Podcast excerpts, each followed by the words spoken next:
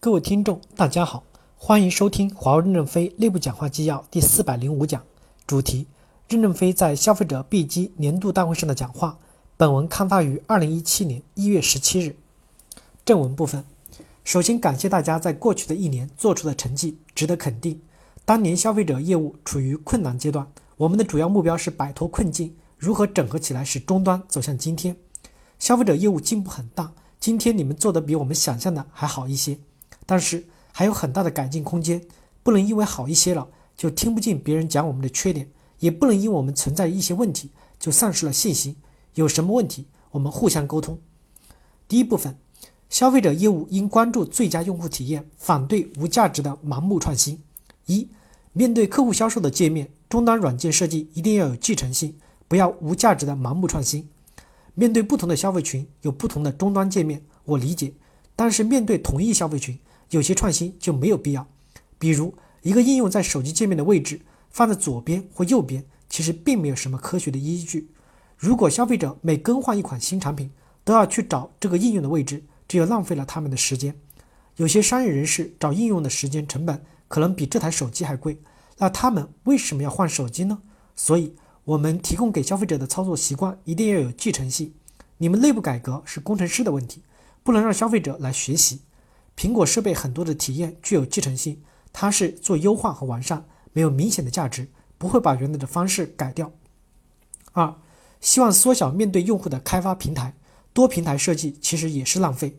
允许你们的产品线有两个平台，让内部也有竞争，但内部一定要有交流。从 P 系列换到 Mate 系列，手机界面就不一样。要改变这种状况，内部竞争也不是像应用位置左边还是右边的问题，应该是实质性问题。比如低端手机具有巨大的市场，OPPO、vivo 适应了客户需求，我们要考虑如何提高低端手机的门槛线，将高端机的新技术在中低端手机重复的使用，延长生命周期。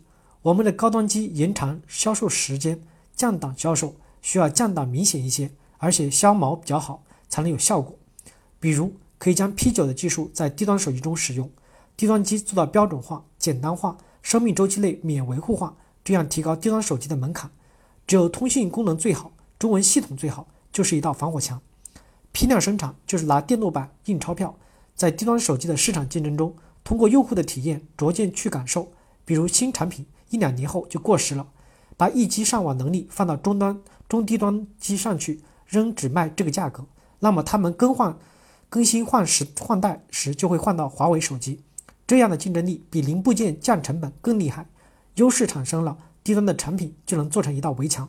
为什么一定要做新手机才代表光荣呢？这就是你们的人力资源评价系统有问题，还是在以技术导向、以价值能力为导向，要以消费者为中心，以有效盈利为目导向。三，关注最佳用户体验，组合世界最优质的供应商，结成战略合作伙伴。消费者业务的应用数百万个，其实我们根本就开发不了，那就向社会买最好的。如果最好的被苹果垄断了，我们向第二好的买。我们不能组合一些烂应用来拼网乱玩。如何与苹果竞争呢？我们要关注的是最佳用户体验，组合世界最优质的供应商，结成战略合作伙伴，才有可能去竞争。四，要想富，先修路。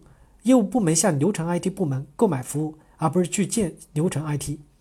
将来终端的 IT 服务体系是由你们来操作的，你们要提出需求，由流程 IT 部门来实现支持。公司已经在空号费用中加进去了这块，其他部门在路上跑，怎么交养路费，你们就怎么交，也不需要你们多交。感谢大家的收听，敬请期待下一讲内容。